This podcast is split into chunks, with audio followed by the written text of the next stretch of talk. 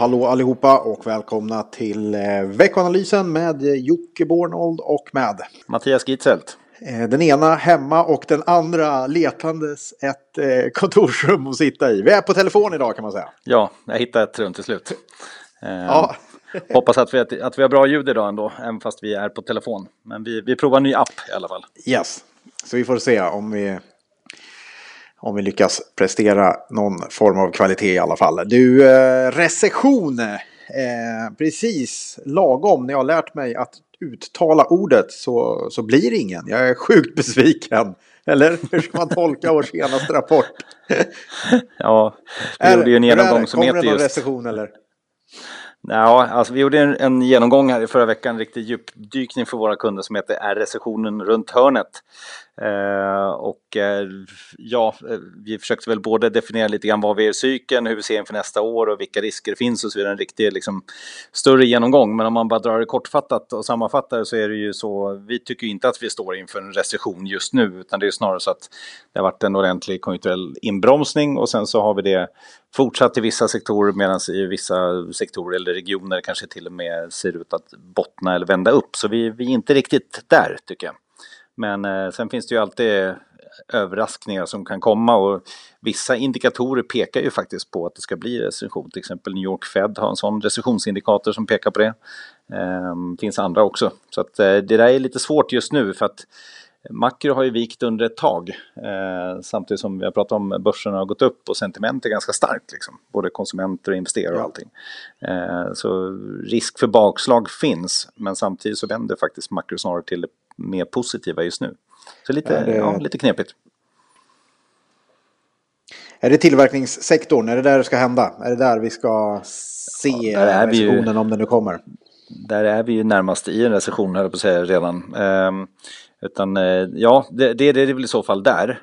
Um, men där ser det ut att ändå bottna utan jag skulle säga stora risken om man bara tittar på vilken del så är det ju snarare så att det är inom eh, ja, att räntorna skulle komma upp mer. Nu har de stigit här några veckor och skulle de stiga mycket mer så kommer det naturligtvis återigen drabba konsumentförtroende och sånt. Och det kan vi prata om lite mer sen i den här podden också. Det, det börjar ju faktiskt mm. försämras mm. något, konsumentförtroendet. Ja, vi får komma till det då kanske. Någonting annat man ska ha med sig från den här recessionsgenomgången? Ja, absolut. Alltså, vi har ju tittat på massa olika faktorer och sådär jag skulle säga att det, det, finns ju hur många recessionsrisker som helst. Ehm, um, allt ifrån nya skuldkriser till uh, ja, demonstrationer i Hongkong till uh, ja, räntor som stiger, handelskriget och så vidare och så vidare. Men uh, tittar man på faktiskt just nu ändå så har vi dels konsumenter med oss som vi redan sa. Sen har vi också en stark amerikansk arbetsmarknad. Vi har ett handelskrig som ser ut att i alla fall Eh, bli blir lite bättre kortsiktigt, eh, det vill säga kanske når man till och med ett avtal. Eh, vi har en ganska låg inflation. Vi har Fed som står redo att ja, förlänga cykeln ännu mer om man skulle behöva det, vill säga sänka räntorna ännu mer om det skulle börja krisa. Så att vi ser liksom att man kan parera alla de här riskerna som vi har nämnt.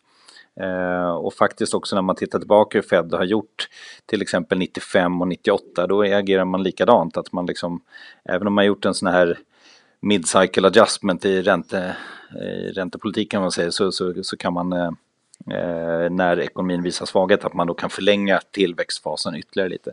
Så vi ser liksom inte riktigt att det, det är tillräckligt för att det ska bli en, en recession just nu. Och sen som sagt även den här de här, det som nästan är recessionsdrabbat, eh, till exempel tysk industri och så vidare, där, där ser vi ändå vissa bottensignaler eh, och att den här motvinden kanske avtar lite grann. Så jag, jag, tycker inte att det är eh, riktigt, men jag tycker ja, det har varit en intressant analys, men jag tycker inte det finns mm. tillräckligt som talar för att vi har en recession runt hörnet i alla fall.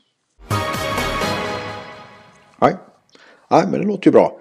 Eh, men eh, vi kikar lite på en annan sak också. Eh, och det är ju återköp.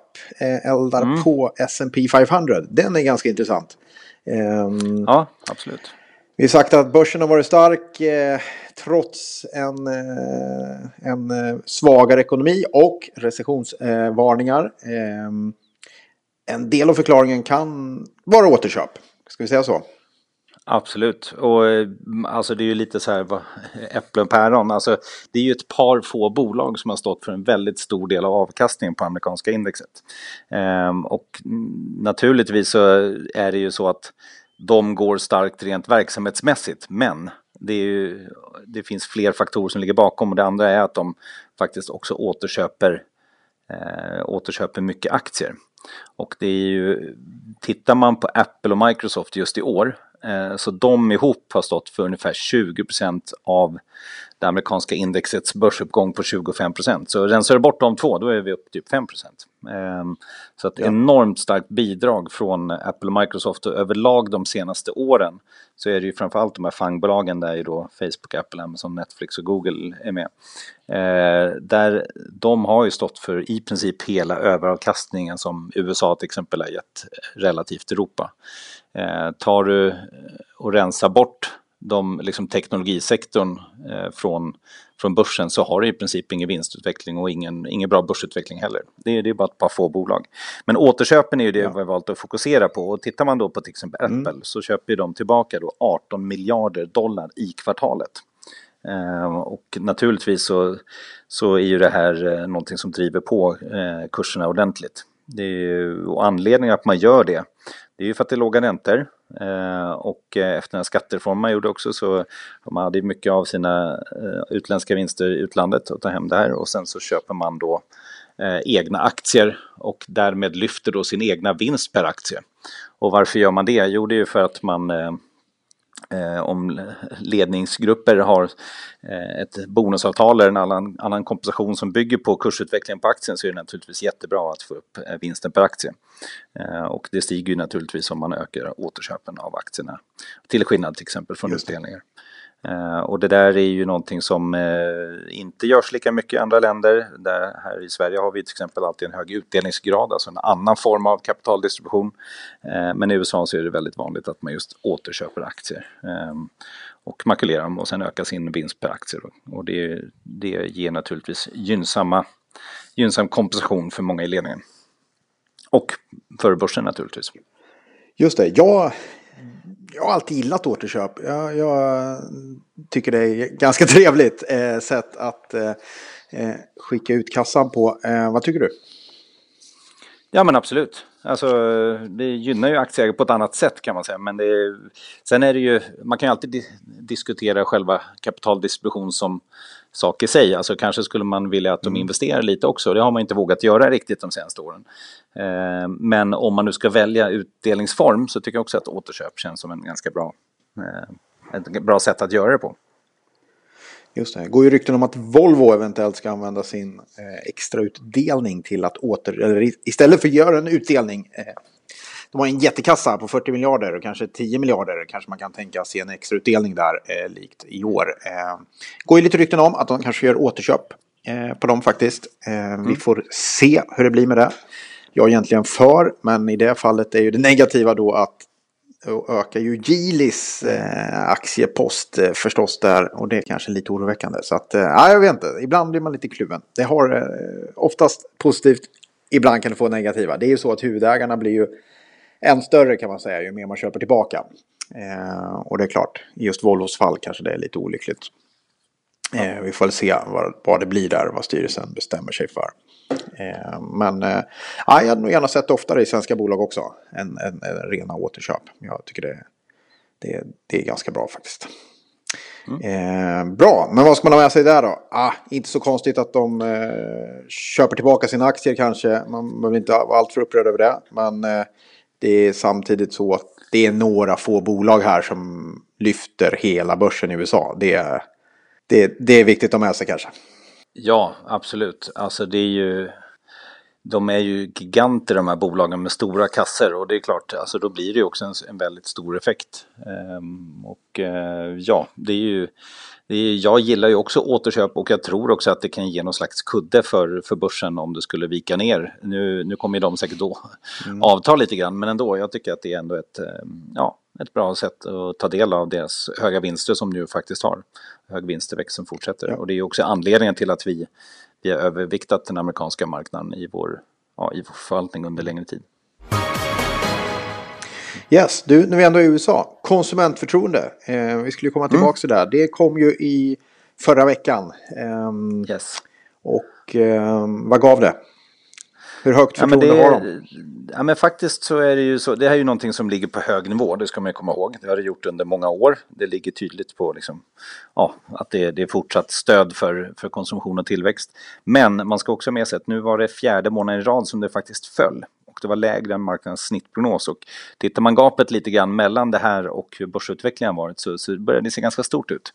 Det vill säga börsen drar kanske lite väl mycket Eh, relativt eh, vad den här konsumentförtroendemätningen indikerar. För historiskt så finns det faktiskt ett ganska starkt samband mellan de här två. Eh, så det är väl kanske någon liten sån här varningssignal. Och så får vi se, det, alltså konsumentförtroende brukar ju historiskt, eh, det påverkas ju av ett antal faktorer. Börsutvecklingen är ju en sån, så man kan ju fråga sig lite grann vad som är vad här. Men, men förutom det så är det ju arbetsmarknad. Eh, den är ju fortsatt ganska stark, men inte riktigt lika stark som den var för ett år sedan. Och sen har vi bostadsmarknaden, även där ganska stark, men kanske inte riktigt lika stark om man tittar på prisutvecklingen. Så att ett par faktorer som ändå visar lite avmattning. Och och det enda som inte visar någon avmattning det är ju börsen. Så att, eh, eh, återigen, en liten, liten skillnad där. Men eh, nivån är hög mm. och eh, det ger stöd till tillväxt. Och tittar man förra veckan så, så kom det ett sånt här andra estimat för tillväxten under det tredje kvartalet. Och det var faktiskt en upprevidering till 2,1 från tidigare 1,9 procents ökningstakt på analyserad basis. Så att, eh, hyfsad tillväxt i USA. I år väntas den landa runt 2,4 enligt IMF senaste prognos.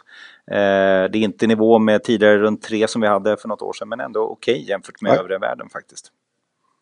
Ja. Alltså eurozonen. Okej, okej.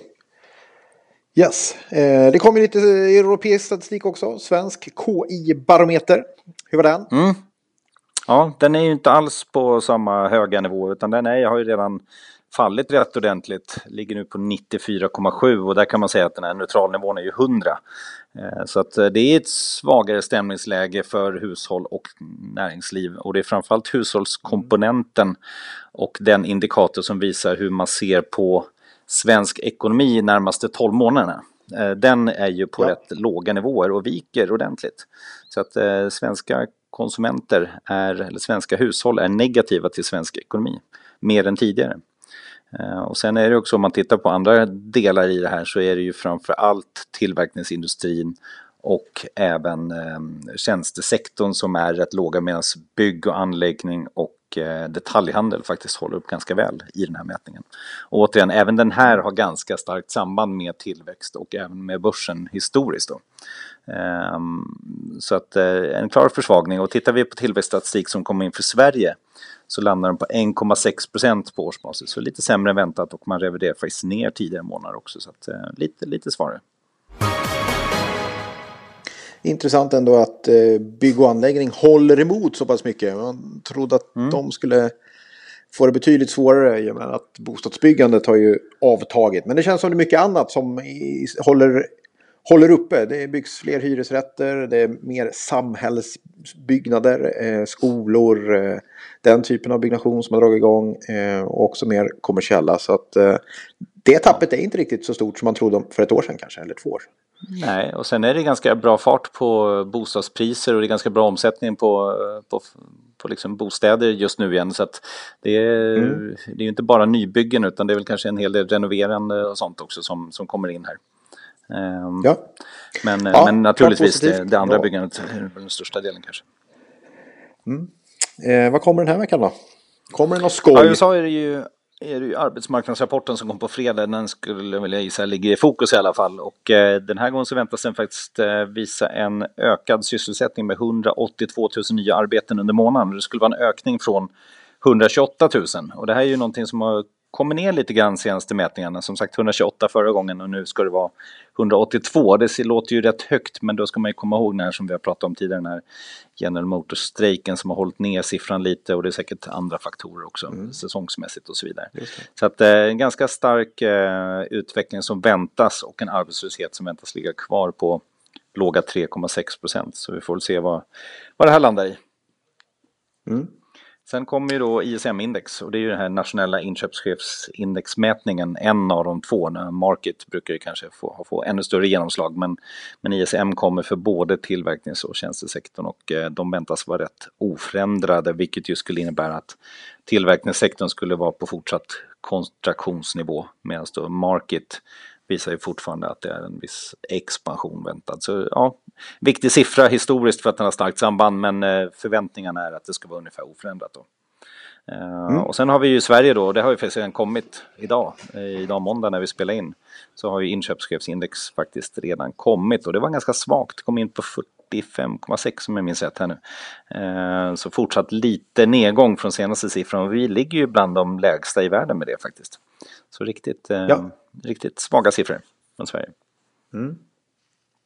Yes. Ja, på aktiemarknaden så är det en ganska lugn eh, vecka faktiskt. SSAB har kapitalmarknadsdag på onsdag bland annat. Men mm. eh, sen på torsdag har vi eh, Axfood, Alfa Laval och Securitas som har kapitalmarknadsdagar. Så det är en kapitalmarknadsdagsperiod eh, här. Eh, sen har vi också hela den här Oscar Properties eh, härvan, får man säga så. Den fortsätter. Eh, det är eh, anmälningstid för företrädesemission avslutas på fredag om ni äger aktier där. Eh, så bör ni väl ha lite koll på för det händer mycket i Oscar Properties här nu och det är ju väldigt oklart vad som händer med eh, gasklockan eh, som är deras stora projekt. Ehm, där avtalet verkar uppsagt med Stockholms stad. Så det här är ju rörigt för Oscar Properties. Det är lite Nej, det är minst sagt väldigt, väldigt tufft eh, just nu. Och den här gasklockan, den är ju faktiskt pant i obligationslånet på 500 miljoner också. Så att, eh, vet inte riktigt vad som ska hända där. Eh, men man bör nog ögonen öppna för, för eh, eh, tiden rinner helt enkelt ifrån dem lite grann. Och eh, apropå tid som rinner ifrån så tror jag våran gör det också. Har vi någonting mer att säga för denna vecka? Nej, men jag, tyckte, jag såg en ganska rolig graf här idag faktiskt. Eh, mm. den kan, jag kan fråga dig. Eh, hur stor andel ja. av världsekonomin tror du Kina står för? Bara för oh. en gissning. Gör inte bort det helt nu. Nej, det gör jag nog. Kan vi klippa då? Nej, jag har ingen aning. ja, vi kan klippa. ja. Nej, men det är 16 procent. 16 procent. Ja, jag hade varit helt vet. Du stora, vet du hur stor på... andel eh, amerikanska konsumenten står för av världens tillväxt? Av världens tillväxt? Ja. Eller av värde, Nej, det vet jag. Nej, jag vet inte. totala ekonomi. Nej, det vet jag inte. Säg. 17 procent. 17 procent? Ja, det är, det är galet. En mer än Kina. Så man, det här med att vi pratar mycket USA, jag tänkte bara, kul som avslut här. Det, det finns ju ett skäl att vi tittar mycket på sån här konsumentförtroendestatistik och sånt. Det, det är fortsatt det som, ja. som är en stor del av ekonomin. Inte av tillväxten, ska, återigen, där är ju Kina på, på hälften. Men av, eh, faktiskt av ekonomin som helhet så är det i USA kanske en tredjedel och amerikansk konsument för, för på 17 procent. Ja, ja det är spännande. viktigt att ha med sig. Ja, det var spännande. Då har vi lärt oss någonting nytt även denna vecka. Eh, vet ni vad? Vi hörs nästa vecka igen. Ha det gott allihopa. Det gör vi. Ha det bra. Så var ni era kära mödrar och var ni era fäder med. Därför partypatrullen och kräver det. Och våga inte stå där stilla med benet på väggen, stå där och chilla. Då kommer discosnuten bötfälla dig. Då får du inte Sexuell, straight eller transa. Och vi ska upp bland molnen, varannan dag med alltså och skål sen. Vi ska twista till svetten, lackar till polisen, juristen och rätten backar. Skiter i tiden och vad klockan slår när vi revar hela dygnet så långt vi förmår.